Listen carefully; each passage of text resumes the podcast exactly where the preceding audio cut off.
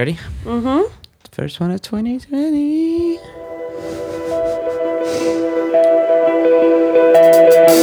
Hello, Happy New Year. Welcome to what? Your voice, do that again. Hello. Hello. Hello. Happy- Mm.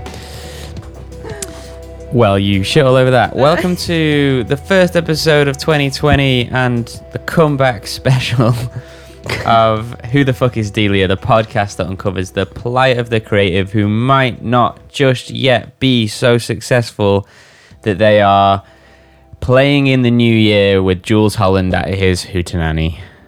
Bastards. That's not us, Michelle. My name is Alex. I am joined by Michelle Harris. Hello. If you are joining us for the first time, then we are Delia. But that would be kind of mad that you're joining us for the first time. But who knows? It's 2020. Anything is possible.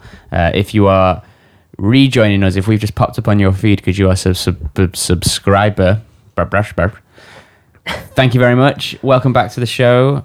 Thanks for waiting for us while we had a bit of time off over Christmas. If you are just joining us, we should point out that there are two members who are not with us today. Yeah, yeah.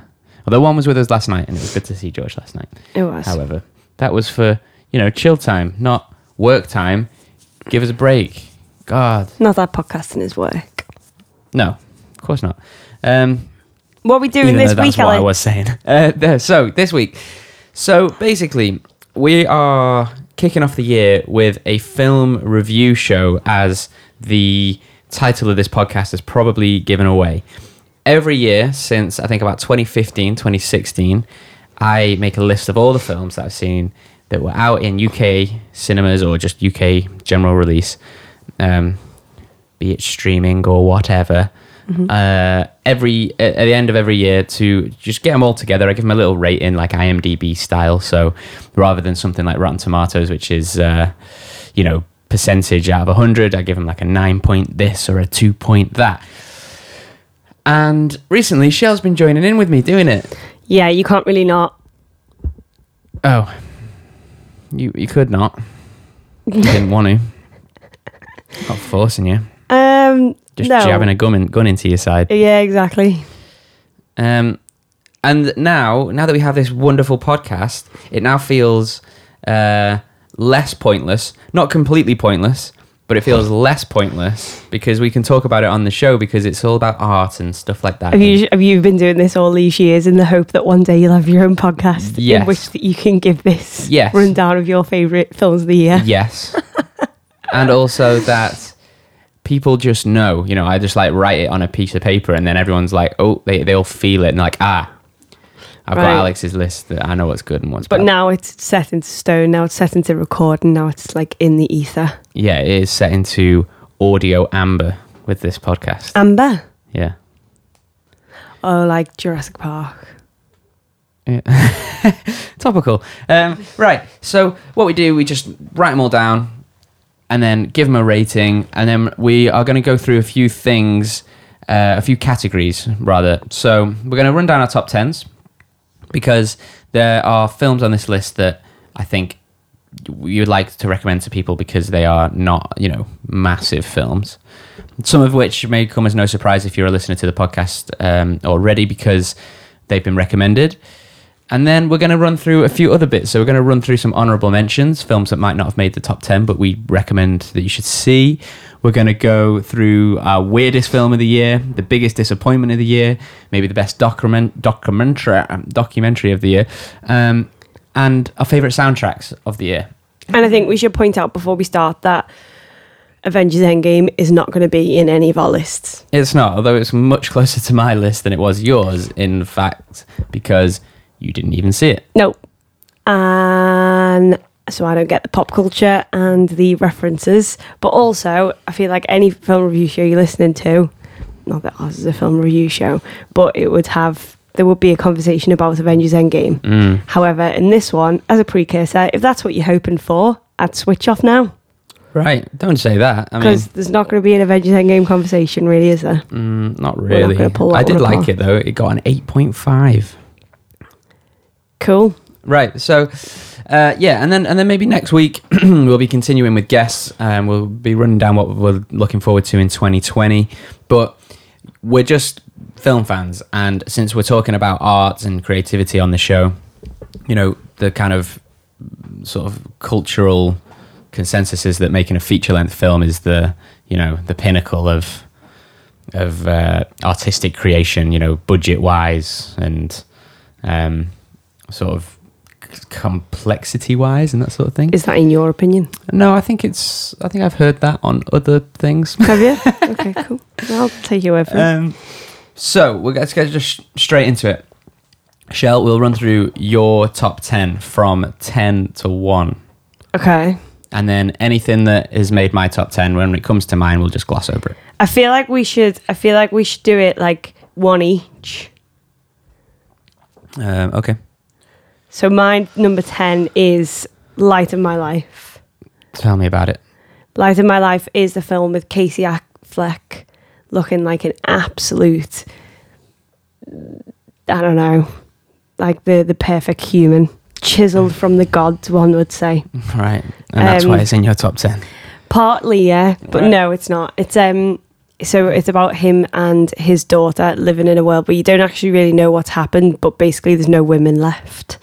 Um, and he's got to kind of like protect his his daughter, and he dresses her up like a little boy and stuff. Mhm. And it's like a, I don't know what kind of film is it? It's like a bit of a It's very Dawn indie. of the Dead. It's very indie. Dawn of the Dead? No, Dawn of the Dead's not indie. No, no, I don't mean Dawn of the Dead. I never meant Dawn of the Dead. I meant um, the zombie thing. Twenty-eight days later. One of them. Twenty-eight hours later. One of them. Like a zombie 28 thing. months It's quite post post apocalyptic. Five years later. One of them, yeah. That was yeah okay. That was Endgame. Um, so yeah, I really enjoyed that film. Um, what did you give it out of ten on your rating system? Um. And Go on, it's written right there. Point nine. Yeah, that was mad how long that took you, considering that I was like pointing at it. Yeah, because there's like three different numbers after the. All right. I'm going to post a picture of this list, and you will see the the like the, the the scribble that I have to deal with when looking at these lists. Yeah, you've just started doing the thing, you know, in soundcheck when someone's like Soundcheck. sound check. It's. Yeah, what's what are you saying? What? Nothing. so when the sound engineer gets annoyed at bands or drummers because the drummer's like, you're like hit your snare, and the drummer's like ting, ting, ting, and then it comes to the gig and the snare's like, cha, you've just done that to me in here. I was like, check your mic. What's your num- What's your number ten, Alex? One two, hello, yeah, check one two, and then now look at you, you're peeking all over the place. My number ten. Uh, we'll come back to Light of My Life, by the way, uh, because it will be mentioned in another section. My number ten is mid '90s, uh, which I gave an eight point eight, and it is a it is an indie film, but then indie in the sense that Jonah Hill uh, is the director, and he's not exactly, you know, struggling. Um, but the kids in the film are skateboarders before they are actors, although they are both. Uh, they do both very well, but it is just a lovely film of like an era and a type of person, and and uh, not only an era in time, but an era in someone's life. Um, it's just really well depicted. Looks great on the screen. It was just really nice. We should also say that Light of My Life, Your Time, was written and directed by Casey Affleck, not only starring him. Right. All right, let's move on to number nine. You should go and check those films out. Uh, Mid 90s, I know for sure, is on Netflix. Light of My Life. I don't know, that was tricky to find. Light of my life. Yeah, I think you probably rent it on iTunes or something like that. Yeah. Or torrent that shit. No, don't so, do that. number 10 for you, show. Uh, number ten. Do you mean number nine? Number nine, that's what I meant. My number nine is The Nightingale, Yes. which we only recently watched. Yeah, that was a couple of days ago. Yeah, and I'm thinking maybe that's why, partly why it's made it into the top ten because it's quite fresh, Yeah. but also it's, it it it was, I don't know, it made a big impact. It's it's a it's a rough film. Mm-hmm. It's very rough, and part of me was like, I don't want to put it in my top top ten because of how rough it is, Yeah. but. I don't know, it's left a very lasting impression. And I think if you're still thinking about things afterwards quite relentlessly, Mhm. then I think they deserve, uh, yeah. I mean, in, in you know, in a good way, not in not in a way where you're like, wow, that was really shit, and I can't stop thinking about that. What is it, though? You've not told us what it is. Oh, so the Nightingale is a story. About, I don't know how how how what what era are we set in? It's set in a sort of, I don't know. Like eighteen hundreds, like Yeah. eighteen maybe uh, maybe 18, 1890, something like that ish. Yeah, I guess Um, maybe a little before that actually. It was when words like cavalry were being thrown about. I mean, they're still being thrown about, but I know what you're saying. Yeah. Uh, they got muskets. Yes, exactly. And it's about um, a woman who. This is not a spoiler because it happens in the first 15 minutes. It's but set in 1825. There oh you go. shit, there we go. Um, it's about a woman who loses her family in various ways and therefore seeks revenge. Yeah, And it is nuts. brutal. Yeah, It- it's Apparently, you were telling me that um, there's one particular scene near the beginning that where pe- people walked out in Cannes. Was it? yeah. In Cannes. that made a lot of sense to me. I can see why that would happen. I mean, it's a bit. I mean, we, you know, we haven't seen. It's not like we haven't seen this shit before, but it's a very brutal scene. It is. I I don't know. Walkouts are a bit. I know, but it's much. cans in it. They're all a bit sensitive. They're all a bit canners. Yeah, I know they are, and they like a bit of drama, don't they? Um, but it's written and directed by Jennifer Kent, who uh, wrote and directed The Babadook. Mm-hmm. But it's a totally different film to The Babadook. But you can different. see, I think you can see the influences Definitely. in that. Like it's, it's an Australian, it's an Australian-made film. Yeah. Um, but so you can see it in that kind of the way everything looks because of you know, because of where it's shot. But you can also see it in the way that everything looks because of the way that she's sort of she likes things to look very visceral. I think. Yeah. Like you could feel like the Babadook, you could kind of feel his creakiness and the you could feel the floorboards in the house and the Yeah. feathers on his.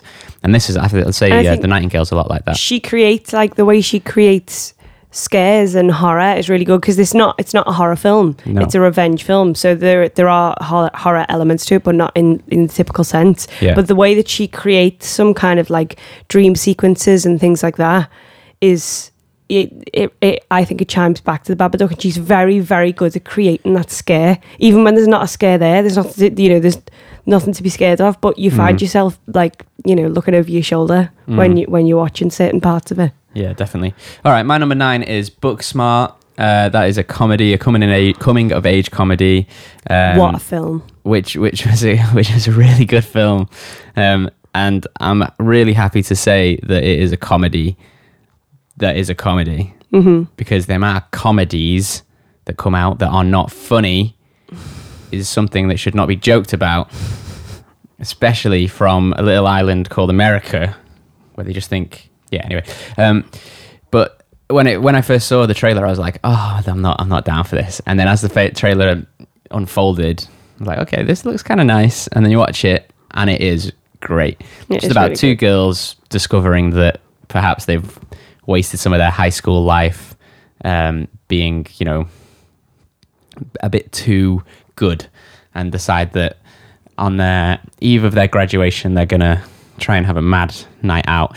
It was uh, directed by um, Olivia Wilde, uh, written by four writers here Emily Halpern, Sarah Halpern, uh, Sarah Haskins, Susanna Fogel, and Katie Silberman, um, starring Kaitlyn Dever, Diva, Dever, yeah and she's Beanie Feldstein you'll also recognize or Stein. Kaitlyn from a um, a series on Netflix called Unbelievable which is also brilliant um Brill. She plays that character very very well um so I think when you see her in this it's like oh okay I'm already I'm already on board with you and your character because you play it incredibly well Yeah, Booksmart is great. And if you're up for just a comedy, it is a funny comedy, which are hard to come by these days. All right, let's move on to your number eight, Michelle. okay so my number eight is Knives Out Whoop, whoop, whoop, whoop. Knives Out was great Knives Out is fucking great. It is. It's got the cast of a lifetime. The cast of a lifetime. It really has. It, it, but it's not the cast of like. It's not like oh, I've pulled all. I've pulled all the huge names out of Hollywood. Mm. It's like I've pulled all the names that everyone loves. You know what I mean? Like everyone secretly loves these names yeah, I from mean, something somewhere, and it's like every single name is like, oh, that person, oh, that one from Yeah, I that mean- person. yeah. Don Uh, Johnson's having a bit of like a a renaissance, a Don Jonaissance. Um, it was a bit mad to see him in it, but he's yeah, everyone is great in it. Yeah, and uh, Daniel Craig's been given loads of stick for his accent. Oh no, it's funny. It's funny, like, innit? Yeah, it, it does just doesn't matter. Yeah, Like, so it's a murder mystery. Have you said this already? It's a murder No. mystery uh, about a fam- uh, the, the the the head of a family, so the the grandfather of the family, um, dying in suspicious in a suspicious way, and then Daniel Craig's uh, detective LeBlanc, yeah, I think, yeah. um, comes in and The fact that his name is Detective LeBlanc says that he's allowed to chew up that accent as much as he wants. I think that's the point. Yeah, Yeah. he comes in and. Uh, is is there to solve the mystery, yeah. and it is it is an Agatha Christie murder mystery type who done it thing, and it It's just does it so well. And it's made by Rian Johnson, who is just a fucking genius as far as I'm concerned. He the like the Last Jedi, which he directed, was a divisive film, the the Star Wars film that is, if you're not aware. But I still think it was a great film and a great uh, direction to take the franchise in, even though I don't think it was executed necessarily as well as it could have been. But then his own films, like there's a film called Brick, there's a film called The Brothers Bloom, he did Looper, and then this is Knives Out. They're all just home runs, every single one of them yeah. and they have a, a a way about them that is endearing. You know, when you're watching it and you just feel like you know the characters and you chuckle at everything that everyone says and Yeah. you react viscerally to it. Yeah. Second use of that word.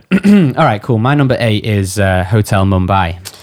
This very nearly made it into my top 10. Yeah. Like Out of Light of My Life and Hotel Mumbai. It was it, either of them could have went in really. Yeah, I mean, this I was not expecting this to be in my top ten. No, definitely not. When it I- wasn't until we were looking back through the list I was like, "Oh shit."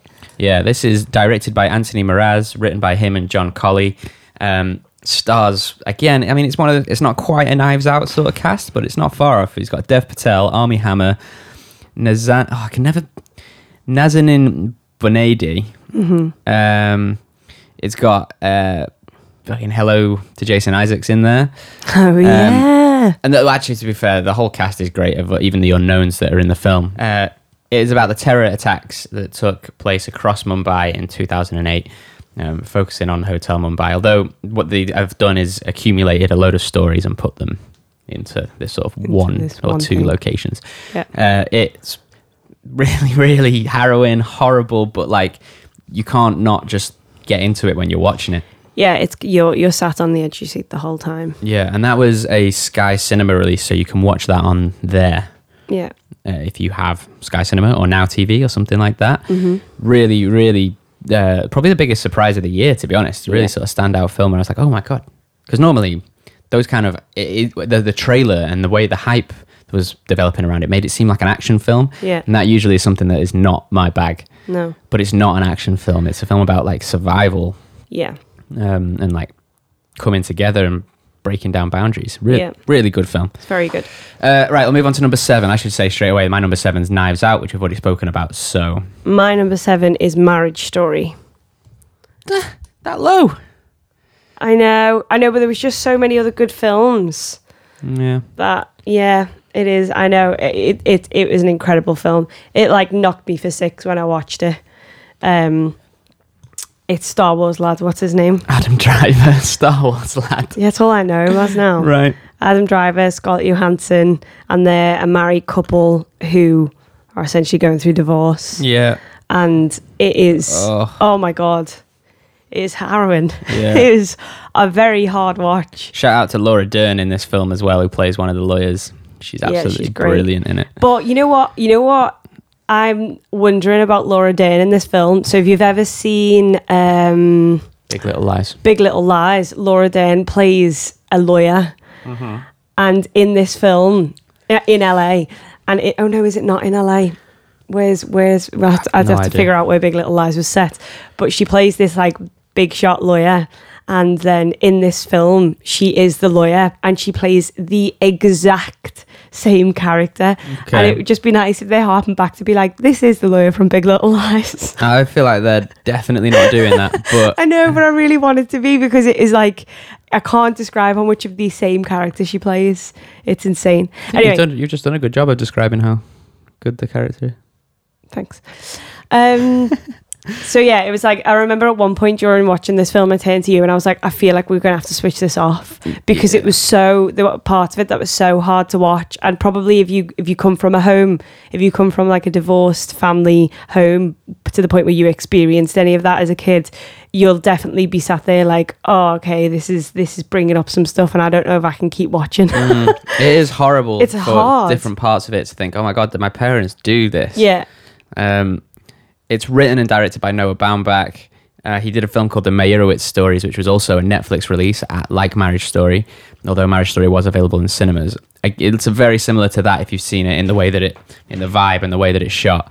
Um, but like Adam Driver and Scarlett Johansson deliver career best performances as far as I'm concerned. Like I when- thought they were both absolutely like those characters. You Yeah. couldn't view them as anything other than that. It- No. You know, and which is which is a big deal these days because you generally, like you said, Star Wars guy, or with Scarjo, you could be like, you know, uh, Black Widow or something because they're such huge stars. You see them as as whatever their main franchise is. yeah.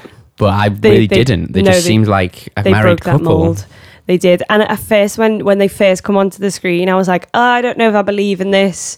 If these two would actually be married, because his character is very much, you know, he's like he's portrayed as quite like an, an older man who wears granddad jumpers, and she's still this like beautiful young mum. But she is portrayed as someone who is who who is wearing similar stuff and and, and has molded to his life. Yeah. So, but then as the story unfolds, you see why that actually that is the perfect cast, and you believe that one hundred percent because Yeah. of the way the story unfolds and Yeah. how that relationship come to be. And I yeah, highly recommend it. highly recommend it. If it's, it's Shell's number seven, um, no, yeah, it's your number seven, and Yeah. you gave it a nine point one out of 10 Mm-hmm. Um, I gave it a nine point two out of ten, and that made it a three in my list. I thought it was so fucking good. Mm-hmm. Um, but yeah, uh, word of warning before going in, it's not a uh, light romp.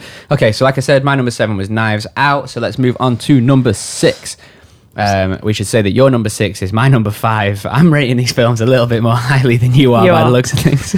so my number six is Joker, and we won't go into massive detail about Joker because we literally did an entire podcast on it. you Um, can go back and listen to that podcast. You can, and it's. In I fact, you should. You you should. And at, at first, I kind of I'd forgot. I'd, I kind of put it to to one side a little bit, Mm-hmm. um, and then it popped up in a recent conversation. It wasn't until it popped up in that conversation that I was like, "Holy shit, that film has had a really big effect on me," and I feel like I want to watch it again and pull it apart. Hmm. And for that reason, it, it kind of it made it into the the position that it did on my list. Yeah, it's episode number 37 featuring uh, our good friend Ben Gladwin. Um, we sat down and chatted about it the day after going and seeing it, so you can really get into into the weeds there. So we'll move on from Joker, Yeah. But you should see that film. Mm-hmm. Again, similar to Marriage Story in the sense that it is you should go in with a precursor of like it's heavy. But not similar to Marriage Story in any other way, shape, or form. um, all right, my number six is a documentary called Minding the Gap. Um, I think this is a curveball for a six. I thought it was brilliant and it broke my heart. I gave it an 8.9, which is the same as what you gave it, although Yeah. You're rating these things way higher, but they're still, yeah, I don't know. Um, Mind in the Gap, yeah, it's about, it's another one about skateboarders. And I think part of the reason why it's in there is because it seemed to couple so well with um, mid 90s. So I think I saw Mind in the Gap, then mid 90s. Uh, and some people are going to be like, that's a 2018 film, that's a 20. It is if you're in America, but in the UK, it was a 2019 release. Uh, so that is why it is in uh, this list here. It didn't come out until March, I think, in 2019 or something like that. But when you watch Mind in the Gap and then watch mid 90s, it really it is a great double bill about these lives of young skateboarders. Um, it's made by Bing Liu or Bing Bing Lee.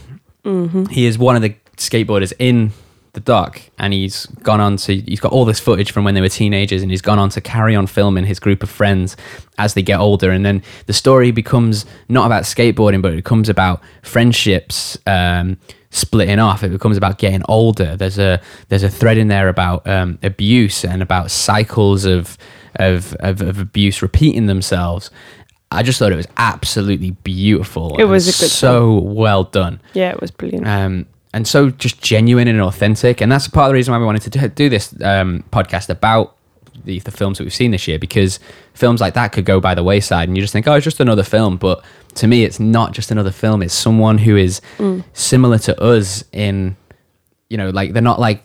Um, Matey boy making the Joker, who has you know got this billion, million, Yeah, squillion, yeah. fillion dollar budget. Um, it's just a guy making a film. Yeah, And I'm yeah. sure he has some budget behind him, but he probably had to apply for funding in the same way that we have to apply for funding. You know, Mhm, it's just it should be seen. Um, great doc. All right, your number five then. Um, my number and five my is- number five are have both been mentioned. yes, so my number five is Booksmart. Yeah, and mine I think is that I had a little bit more of a. I think the whole coming of age thing, especially the female coming of age, hit me a little bit more. So yeah. it was a bit higher up in my rating. I mean, a female director, two female stars, and four female writers. Yeah. Um, and I'm sure there were um, plenty of other uh, you of you girls getting involved. It probably it probably rang a lot more true. For Yeah, I feel like any girl or any, you know, like any woman of, of, of about my age where you kind of your teenage years are not too far away that you don't remember them. Um, you're like 16. You're like, what was I like? When I well, was no, but it's something that you can actually, you know, you can still tangibly feel the emotions that you went through in your teenage years where I feel like you get more detached from them as you get older. Yeah, yeah. um you, you like you'll definitely watch that and be like oh uh, okay yeah this is this is very true yeah, yeah.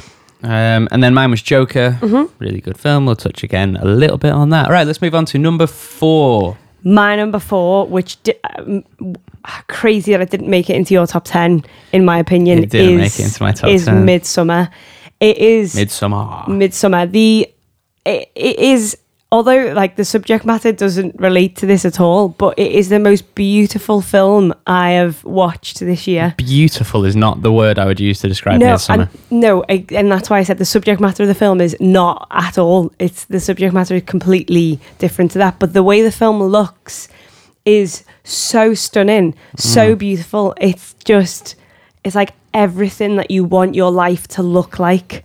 yeah. But the subject matter, on the other hand, is absolutely not. no. But the subject matter is very, very interesting, and it's you know it talks about the occult. It's got a bit of witchery in there. Is it Scandinavian? They I are in. Yeah, they're in Sweden. They're in a rural Swedish Yeah, and it's uh, um community, I suppose. yeah they have it's like a it- is it like a solstice event Yeah. where they're all coming together and they have lots of rituals taking place around this time of year. All gets a bit weird. Everyone gets a bit high, and it all goes a bit crazy. Yeah, it was mad, and I did enjoy it. I gave it an eight point seven. You gave it a nine point two. yeah, Mid nineties was ten, and that was an eight point eight. So like for me, so that was you know it's not far off. Mm. I don't know. It just lacked a little bit of, um, ah, like it was just too long. If I'm honest, yeah. um, it was just a little bit too like okay, weird shit's happening. It's a lot like the film The Wicker Man. yeah. Have you ever seen that? You know, you're like a lot of shit's happening. It's all fucked up. It's all weird. But can we get to the crux of what the actual thing is now? Because Yeah, I, I, maybe I didn't get. Yeah, I guess I I didn't get to that point. But most heavy intro of the year of a film. Oh shit! Yeah, I totally forgot about that. Super heavy. Yeah. Um, it's written and directed by Ari Aster, who made Hereditary. So if you've seen Hereditary, you'll be accustomed to what understand. sort of vibe It's- you're going into. Yeah, it's very hereditary. Um, it wins the award for best poster of the year. Yeah, It's Florence Pugh just crying, half her face, but she's in this beautiful like headdress with a beautiful blue background. It's which just is which is how the good. whole film looks the whole time. Yeah. but for, it made me like fall in love with Florence Pugh, and I feel like she is going to be Yeah, I love Florence Pugh now. she's going to be huge. I think. Yeah. Um, well, that Florence Pugh is a great little segue into my number four, which is Little Women, which is the Mm-hmm. uh, Greta Gerwig adaptation of the book, um, starring Florence Pugh Yep. and Saoirse Ronan and Emma Watson and Laura Dern and Mm-hmm. Bob. Odenkirk What a cast! and Timothée Chalamet, and which is a stupid way to pronounce the name, by the way. Um, and yeah, it should be Timothy, shouldn't it? And then Eliza Scanlon, Scan Scanlon. Uh, God, I'm, I'm probably missing so many people. James Norton, But yeah, you, you get the picture. Chris Cooper, Meryl Streep, Yeah, she is Uh, in there. and then the book is by Louisa May Alcott. um, which uh, has been ad- ad- adapted loads. But fuck me, what a good film! Oh, I've got a problem with privilege on the screen where sometimes I'm just a bit like, oh, okay, we get it, you've got problems, but look at how fucking good your life is. Mm-hmm. And when this film started, it's like a period thing, it's a civil war in America.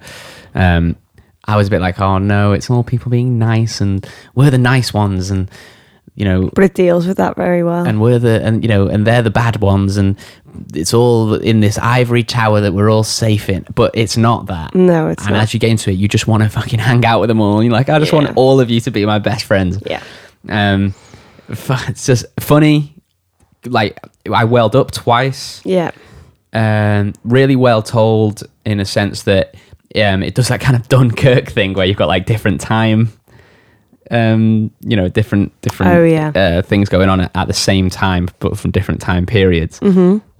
uh just brilliant you should see it mum i told you already yeah. you need to see that film um, Okay. little women for me was a 9.2 and for Shell was a 9.4 if you're keeping score we've not told you all of them so like good luck with that Yeah. all right we're gonna hold your number three Yep. uh, my number three is marriage story um our number two is the same Yes, our number two is the same, and my number two could have could have been number one very easily.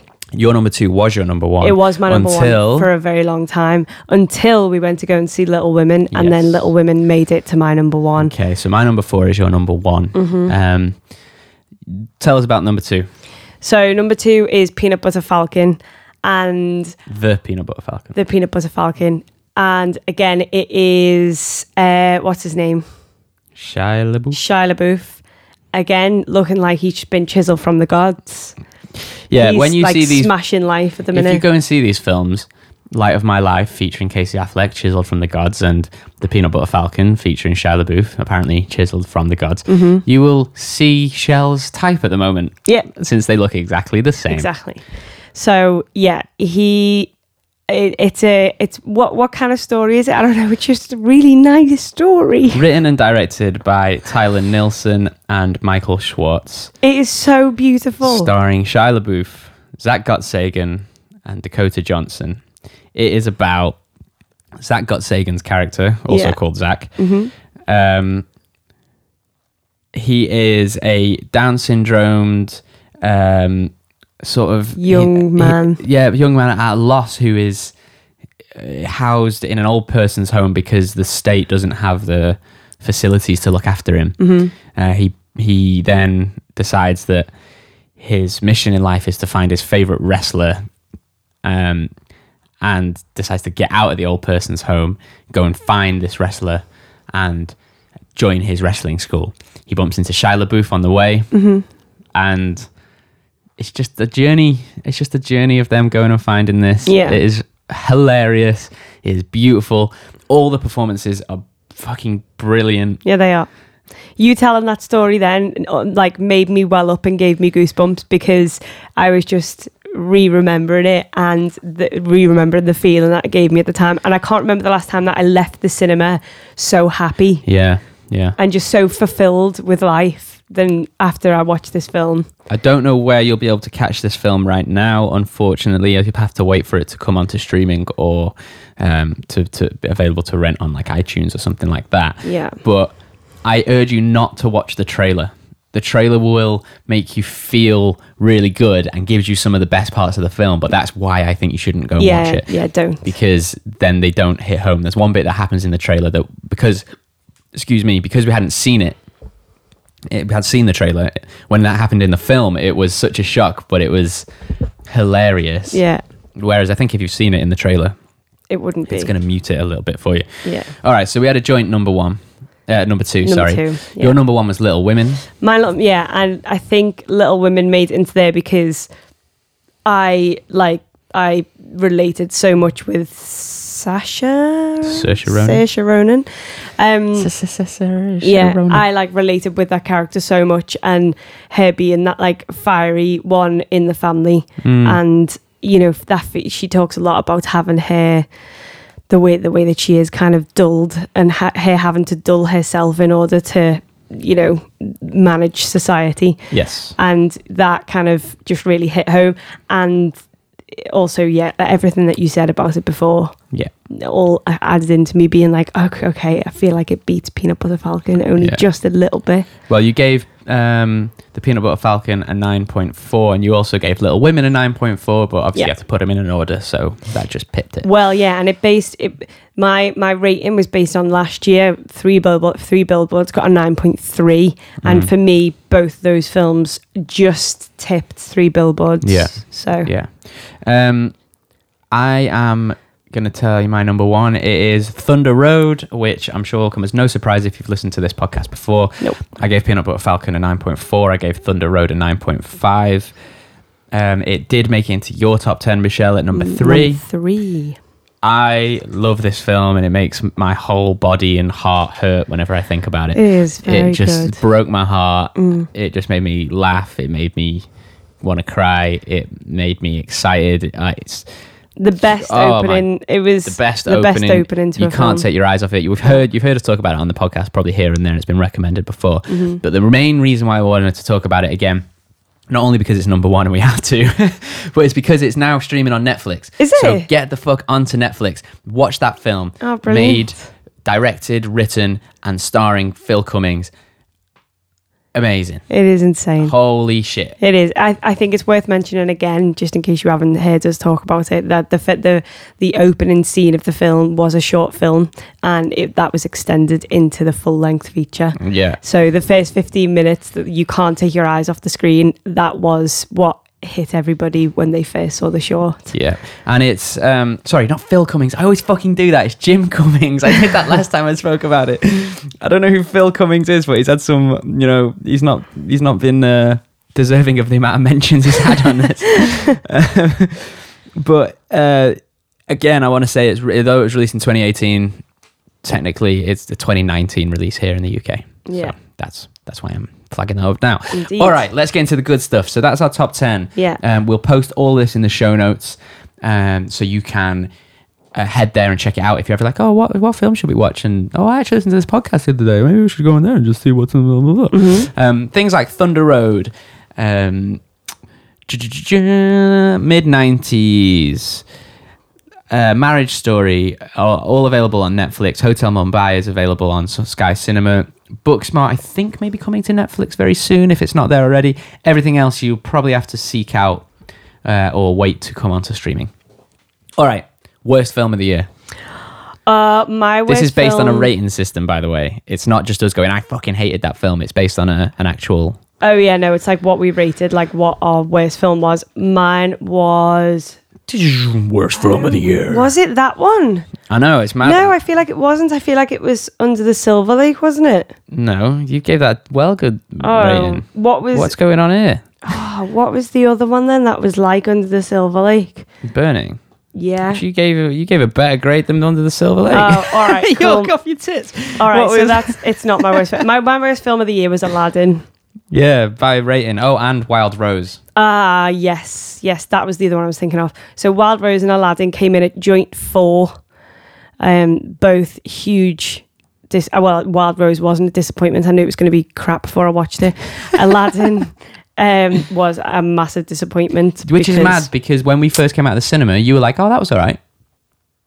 Yeah, I think maybe that was just because it was like it it, it, it cheated me with a sense of nostalgia, which is what they all do. Yeah, they do. Um, fucking member berries. But actually, looking back, it was it was god awful. Yeah. It was it was such a cheap, re, like a cheap. It wasn't cheap. It was a very expensive film, but yeah, it was. but it looked cheap. Fucking it, hell. It looked cheap and it sound the songs sounded cheap and it was just like a cheap rip off. It Yeah. basically looked like for me when I watched it, it looked like it should have been on the West End, um, but instead of I would argue that it didn't look that good. no, okay, but if if, it, Local community theatre. if I would have watched that show in a theatre, I would have Mm. No offense. forgiven it all of its all of its shortcom- shortcomings because it was a the- you know it was very theatrical whereas it literally Jim just Jim Cummings. it literally just looks like they've taken a stage show Mm. and just plonked it on a screen with no other thought Well, other than like, let's just chuck all the CGI in for the bits there where Well, we yeah. need it. Yeah, um, I didn't give it as bad a mark as you, but yeah, that film was not great.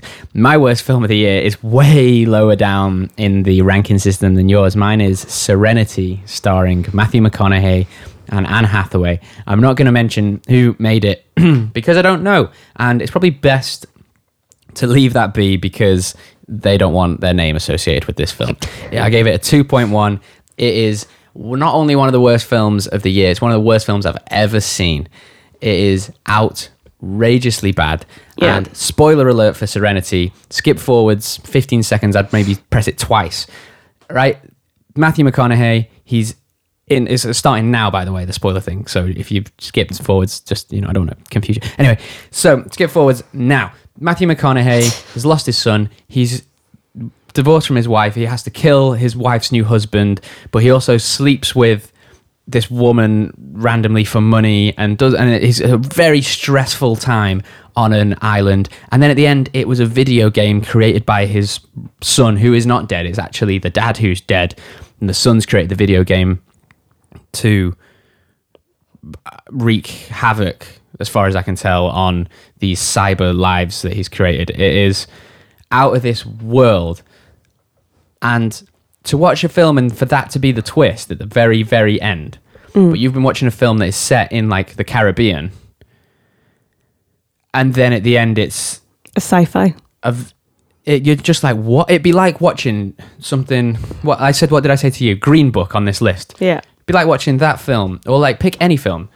The the fucking shawshank redemption. Anything that's And then not the- a sci-fi.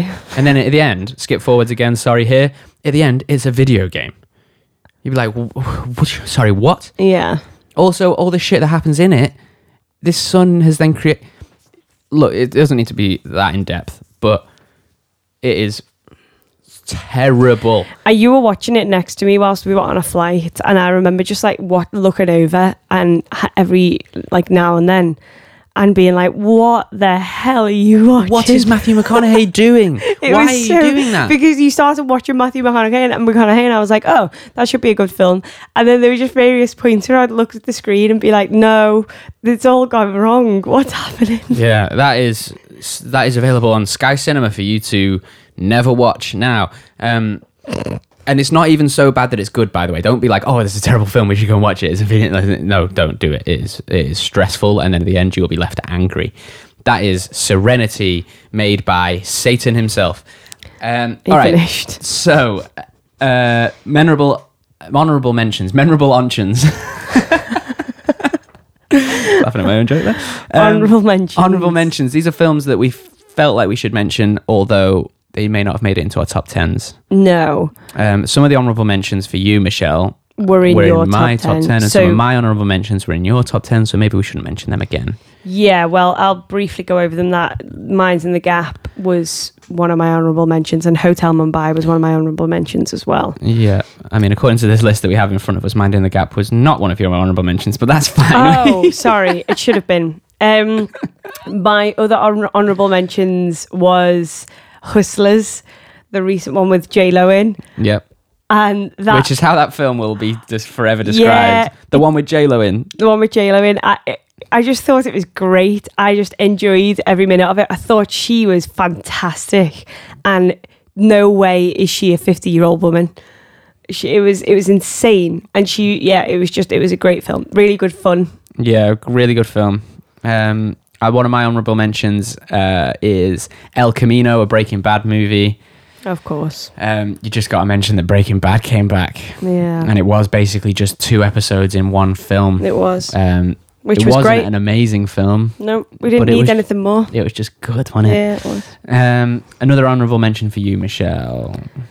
Uh, that wasn't mine. Is that mine? Is it? Yeah, that was yours. Only you may have been mine. Ah, yes, it was. Um, however, I'm struggling to remember which one that was now. Ah, right. So when I've been making this list, folks, we've been going through it, and there's been a select number of films where Shell will just be like, "Which one's that again?" And it's the same film, films every single time. yeah, I just don't know. Only you is But that's not a reflection on how good the film is. That is literally just how my mind works.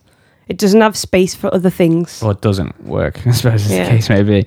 Um, Only you is a Harry the Harry Wootliff film um, about a couple trying to have a baby. Oh, Oh yeah.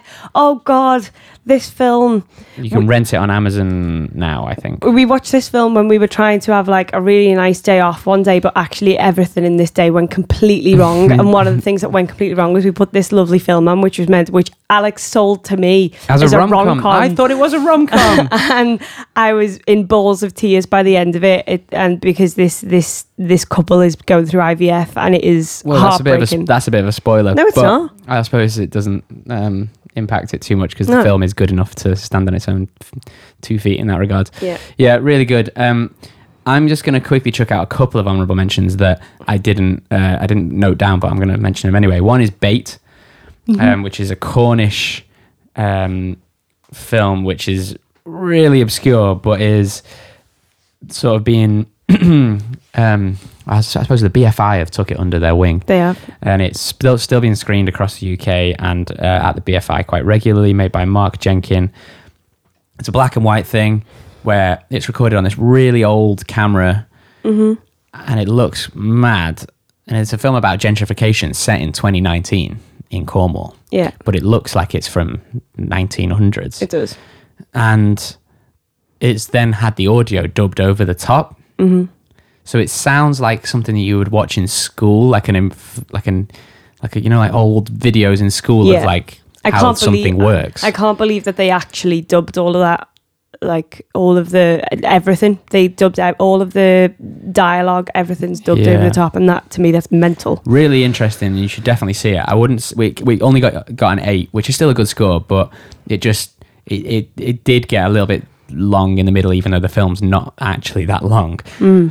Um, but it's definitely worth seeing just for the creativity. Yeah, and also I feel like it's a subject matter that um, is going to start getting explored quite a lot, but no one is exploring it just yet. And I think it's going to be one of the problems of 2019 when you look back at 2019 in 20 years' time, is that there's a problem with you know g- you know gentrification with yeah. uh, you know and, and people being moved out of their homes and.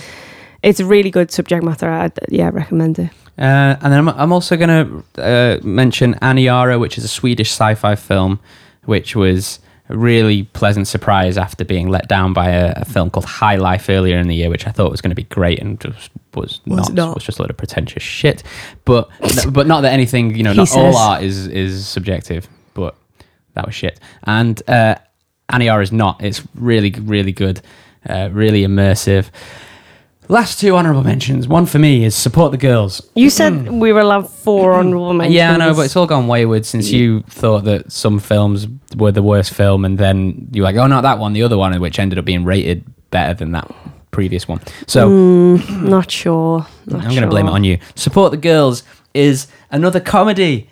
Yay, we had another funny film this year that was funny on purpose. It was very funny. Um, it is about, um, I suppose it's about workers at a Essentially, what is a Hustlers or a Hooters? Is it? Hooters, yeah, Yeah. not Hustlers. Um, Um, oh yeah, that's the film. Um, the general manager at a highway side sports bar with curves has her incurable optimism and faith in her girls, her customers, and herself tested over the course of a long, strange day. Yeah. Um, starring Regina Hall, directed by Andrew Bujalski, also written by him, and uh, just good, just nice, really light, mm-hmm. but very, very good. Good Sunday afternoon film. Sunday evening, maybe. Maybe evening, not afternoon. The not while the kids are up. The final honourable mention is for you, Michelle, and it is this film here, which is underlined. Oh, eighth grade. Yeah, Maybe. that was. I totally forgot about that one. That it, that was a good film. That ha, to me, it's in no way similar really to Booksmart, but they're on the same. They're in the same car. Right, using that Dave Chappelle. Yeah, using the Dave Chappelle thing. They're in the same Oh. car, but they have different movements.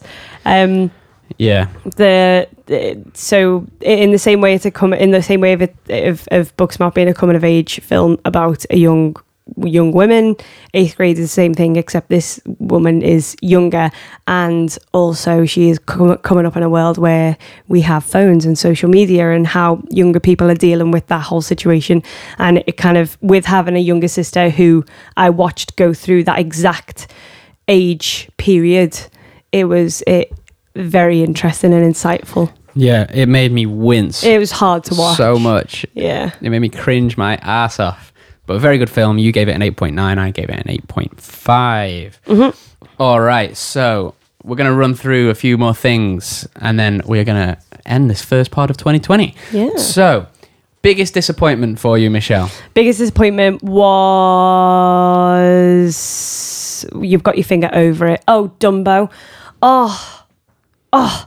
I get the one of the same similar problem to Aladdin is that they they cheated me out of my nostalgia. Mm. And as well I don't know why I think because uh, because Dumbo was obviously screening in the cinemas. Dumbo was actually on TV a couple of days before I went to see it. And I remember being stuck in front of the TV like I had it on in the background. But the moment at which the the elephants turn into like when he gets elephants. drunk and then the pink elephant yeah they turn into pink elephants and they turn all blobby I remember just like sitting in front of the TV like a kid, sat cross legged, staring at the TV, couldn't take my eyes off it, and was just like dragged into this world. And I loved Dumbo as a kid. So, and especially when I seen that it was dec- directed by Tim Burton, is that right? Mm-hmm. It was. So, so Tim Burton's also like a, he made up all of my teenage years. He's the guy who my, made the clothing, the men's clothing store, right? No, shut Oh. up. My teenage years were made up of like Tim Burton films, and I spent a lot of my teenage years in the theatre, and everything that I made harped back to him and the way he made things. So it, all of it built up to this thing that I was like, please, this is going to be good. Mm. It needs to be good, and it was And, and, and, it was god and- awful. oh, it was poo, wasn't it? It was so. It was elephant poo. It was. Uh, my biggest disappointment was Star Wars: The Rise of Skywalker. I think this might be the first year. I'm not sure if Solo made it into my top ten from 2018, but I think this might be the first year that a Star Wars film hasn't made it into my top ten. So, I, if you know me, you'll know that I'm a huge Star Wars. f- And that is the fan. only reason that it's made it onto this particular part of the list. Well, if you weren't a Star Wars fan, like you just wouldn't care. You'd be like, yeah, it's fine. um, but well, what's that got to do with anything? Well, because like Because I am a Star Wars fan, so. If, so if every Star Wars fan had rated their films in the same way that you do and had a category in there that was biggest disappointment no matter what star wars film it is it would always be star wars would always be their biggest disappointment No, because wouldn't. star wars is always a disappointment to every star wars fan it's somewhere because they're so into it that it just disappoints everybody in some way Uh, well, two things. First of all, no, that is you're, you don't know what you're talking about. Second of all, i live with one so okay the, I've, Solo was fine. Rogue One was fucking great. The Force Awakens I Okay. really enjoyed. Last Jedi was a bit like squiff, but then I've come to actually really like it, which is why this is the biggest disappointment of the year. Secondly, that what you just said, if that is true, which it is not, but if it was in various parts of the world Right. true, that's because Disney with this this latest saga just didn't know what the fuck they were doing. They just had loads of money behind it and a kind of rough story. Let the directors do what they wanted. Then had an issue with the director on this film where J.J. Abrams had to come in to replace who was initially on it.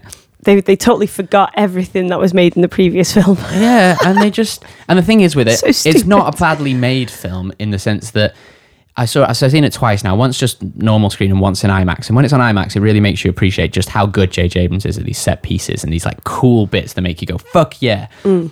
Although he makes me feel bad about it because they're almost always member berries. If you don't know what member berries is, it's a South Park thing where they have these little grapes with faces and voices that you make into wine and they, you drink it and it makes you all nostalgic and, they, and it's like, oh, remember Indiana Jones? And they're like, oh, yeah, I remember Indiana Jones. And it's, they make it like, they make you just forget about your problems and the actual what's, you know, actually what's important because nostalgia. Yeah. And I felt so bad enjoying things because I was like, oh, I'm just being like manipulated by his fucking member berries. But then all the good stuff doesn't matter because the storyline is trash. The storyline is garbage. The storyline didn't come no. into this film until this film. I know. Where they just went, oh, we need like, um, we need like an old uh, baddie and we need to have these guys do this. They, they need to do this because that will just please people. And I know J.J. Abrams said he just tried not to please people, but I'm sorry, he really did because if he was trying not to please people, he would have gone down all the through lines that Rian Johnson set up in the Last Jedi all the directions that he could have taken that in. Yeah. And me and various friends and family members sat down and talked about this film and come up with a more interesting plot line in five minutes. So it's not the fact that they couldn't do it and that it's hard to do because everyone says, "Oh, J.J. Abrams was given a dull, ha- a, dud hand by Rian Johnson." No, he actually, wasn't. no, he wasn't. He was given was an amazing hand by Rian Johnson, but chose to just do the easiest, most simple, most boring, most infuriating thing that you're like, oh, that bit was so sick. What what what are we doing here again? Oh yeah, we need to be on this planet to get this. Oh yeah. Oh. It, I think it was Ah. described perfectly by another reviewer who said that um, it was partly written by a subreddit and that Yes. J.J. Abrams had been incognito on a subreddit Yeah, that is exactly it. and Just- got all of his info from. what do you guys want to see? Oh, we want to see this. Okay, yeah, we'll put Yeah, that in. That that's- was uh, on the Empire podcast. Yeah. that, that was. I think that is the best way to describe that film. Oh, fucking fuck. And the thing is, the things that are good are really fucking good, and the things that are bad Yeah. are outrageous. Yeah. I mean, th- there's there's one part of the film which you you were really disappointed that happened, but actually, me me watching it from an outsider's point of view, I was really hoping that that situation I didn't happened. mind. I didn't mind. and when it happened, I was like, "Oh yay! I'm really happy about that." I, that, I don't actually have a problem with that from a storytelling point of view. It was just when it happened, it made me groan. Right. But that's not an issue with the story. right. Okay. There's just a bit of like a, oh, I don't think you needed that. But the story is so bad. Yeah. Anyway. Anyway, moving I- on. And it, it, biggest disappointment because it wrapped up a trilogy of trilogies, not just one trilogy. But let's move on. Another slight letdown was Ad Astra, the Brad Pitt film, which we both agreed that's our joint uh, disappointment, just because we thought it was going to be way better than it was. yeah. It's okay. It's a decent film. It's got a good soundtrack. It just well, spoiler alert. what? But um, Was that a spoiler? because we're going to do soundtracks in a bit. uh, but it was a letdown, uh, to be honest. All right, However- weirdest film of the year. Weirdest fail- film for me was Under the Silver Lake. Pretty weird film. It was. Uh, weirdest film for me was Burning, a Yeah. Korean film. Also a pretty weird film. The yeah, Under the Silver Lake. Um, Uh, Don't ask me what it was about. I have no idea. okay. I literally have no idea. I think it was a detective story. I also think it was a cult story. I think it was a love story. I think I have I have no idea what it was. Yeah, okay. Made by David Robert Mitchell. Um, it is a very weird film. It reminded me of a lot of David Lynch stuff. Um, only I don't think it was executed quite as well as David Lynch. Yeah, if you uh, if you watch Twin Peaks, then you'll get Under the Silver Lake because Um, that's how you feel about it. yeah. Although I I think Twin Peaks is much better, Yeah, but I you kind of will get Under the Silver Lake a bit more. Um, I thought it was okay. It didn't really stick with me as far as like mentioning, oh, we saw this weird film. Whereas Chang Dong Lee's Burning see, I quite enjoy Burning. stuck with me for a couple of weeks afterwards, where I would like just get out the shower and come into you and be like, "So that bit with is does that symbolize?" And then you'd be like, "I don't know," and I'd be like, "I can't get this film out of my head. It's I- something's really weird and off about it." I thought it was very visually satisfying, and I feel like that's probably why it, it resonated with me a little bit more. Yeah, and I was just watching it, going like, "What am I watching? What I don't actually understand what I'm what I'm supposed to be getting." But then it did stick with me as well. Yeah.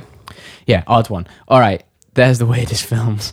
Um, documentary mentions. Uh, we'll just quickly do mine. It was Minding the Gap. It was in my top ten. Yeah. Um, Shell, you Mine wanted to was mention. one called Tell Me Who I Am, Yeah. which is on Netflix. And it was something that I just kind of put on in the background, but couldn't find myself not being able to look away. Yeah. It's a story about two brothers who um, they're twins, and one of them loses his memory, and the other one fills essentially refills in the gaps of his life for him, um, but in a way that is quite unexpected. So, and it's basically these two. It's really, really unusual, and you would never see this happen in real life. But basically, these two men come together and just hash it out on TV Yeah. and it's so, told so poetically and so lovely. And I think one of the brothers must be a filmmaker because the way they've done it is it looks incredible. Um, but it is essentially those two just they tell this huge heartbreaking story, and then at the end of it, they essentially hash it out and I have like a not a fight, but you know, a kind of like a you know, we need we need to talk about this now. And these two brothers have never spoken about this thing up until the point of making this documentary. So you watch these people for the first time confront an, uh, a really hard issue that's changed the course of both of their lives, and it's so interesting. Yeah. Like you would never never watch that in that way ever. Yeah. Um, uh, cool. Just before we move on to the final uh, segment of this podcast, I just want to point out. So I saw this year um, 109 films that were released in in 2019, and you saw 80. 80 of those films. I'm gonna say that there is not a single animation in this. There isn't. You could argue that The Lion King was an animation because, well, it is, but it is made to look photorealistic. It's not, Yeah. um, a, you know, a classic animation. I don't think there is an animation in the whole list. No. Now, there is a film called I Lost My Body, which is a French animation, which apparently we should be seeing, um, which is available on Netflix now. So probably going to watch that. We almost soon. watched it last night. Yeah, in and prep would for have this. mentioned it in the podcast. Um, but But that's kind of odd because of, of recent of, of past years. Oh, nah, I'm wrong. Toy Story Four is in there. okay. Toy Story Four is in there. Um, but in past years, animations have generally been top ten Yeah. contenders. You know, things like Inside Red Out, Turtle and Red and- Turtle. Mhm. Um, so I don't know. Is it plateauing? No, I don't think so. No. No. Um, and then finally, before we move on to the last section, um, there's a few honourable mentions of films that we didn't get to see that were on the list. Um, if there's a film that you loved that we haven't mentioned, recommend it to us. It might be on the list and we have seen it, it just didn't make it into any of those categories. It's just sat there in the middle ground. Or we actively avoided it, or we just didn't get around to seeing it. Um, there's a film called Capernaum, um, which I think was the winner of the best foreign language film at the Oscars last year, or was nominated. We couldn't catch that. We didn't catch Child's Play or Woman at War. Um, One Cut of the Dead is a zombie film, uh, an Asian zombie film, which I was gutted I didn't see. Didn't get to see Farmageddon, the Shaun Sheep movie. Oh. That was an animation. I would have loved that to have been in there. We didn't watch Doctor Sleep. We missed. Sorry, we missed you. Uh, Le Mans 66 or Ford versus Ferrari, the Matt Damon and Christian Bale film, zoomed past us in the cinemas. Oh no. Yeah. Um, Judy and Punch uh, is a is a Oh, picture house I'm film which really Shell was fucking gutted that we I'm didn't see. upset that we didn't see that. And then finally, Ordinary Love, Honey Boy, and Motherless Brooklyn, all three films that we just couldn't catch in the cinema. That, I, if I'm being honest, I've got a hunch that Honey Boy and Ordinary Love would have troubled my top ten. Oh. Um, so I wouldn't have trouble. No, would have. I would have. Oh shit. I just get the vibe from it, although it could be wrong. Mm-hmm. Um, so yeah, we can't see everything, but I think we did a fucking decent job at trying. Um, let's wrap this up since we are a band um, and we do music and stuff. Let's talk about soundtracks of the year. Now we've compiled a list uh, of joint soundtracks. Mm-hmm. Um, Joker is on that list. It is. The soundtrack by Hilda Guadana, Guadanadotier, I think is how you pronounce it. Mm-hmm. We've recommended that on the podcast numerous times. She's had well, the, just the best year. 2019 was good to her. Yeah. Um, but we won't talk about that too much. Uh, Mid 90s made it, Mid nineties. which we've spoken about a couple times before. That is a Trent Reznor and Atticus Ross soundtrack, a very short soundtrack, very dreamy piano synths. Good to wake up to. Yeah, beautiful. But we've mentioned it before, so we won't go into it too much. Mm-hmm. Light of My Life, the number 10 on your list, the Casey Affleck chiseled from The Gods Mm-hmm. film. Um, when you watch that, by the way, you'll be like, what? Chiseled from, chiseled from like a hobo god. No. But um, that is a Daniel Hart soundtrack. Daniel Hart is someone who we love here in uh, Delia Land. So we had, and we've mentioned that before on the podcast. So Mm-hmm. the ones, oh, finally, Ad Astra, the Max Richter soundtrack.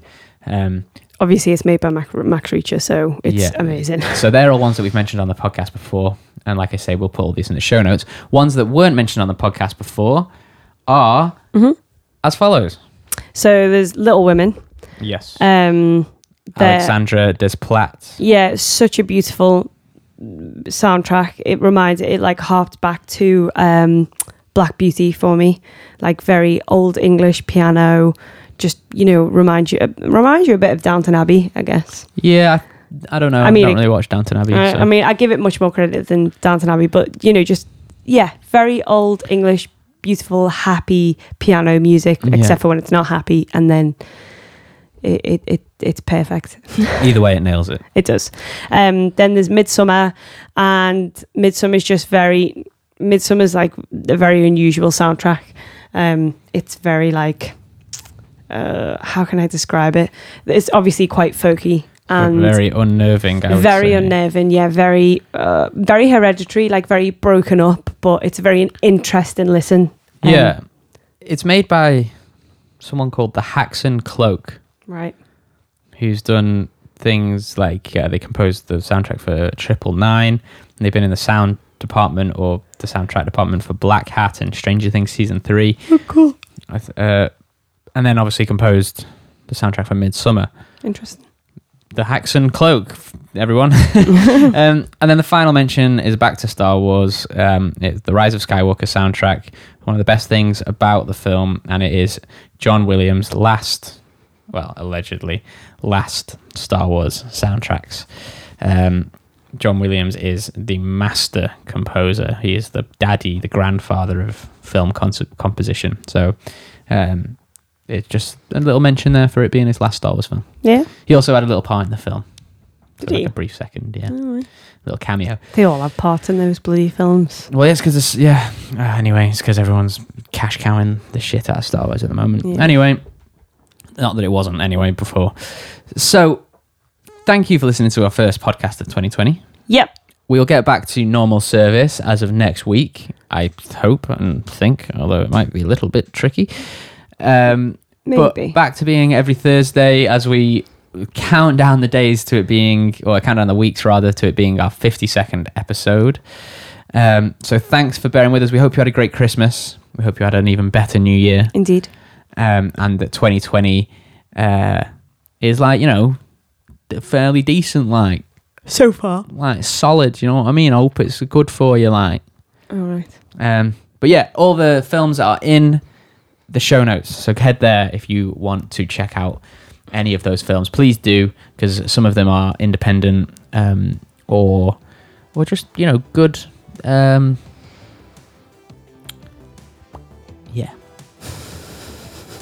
You can cut that bit out, can't you? yeah. Yeah. So uh, head there now for for those films.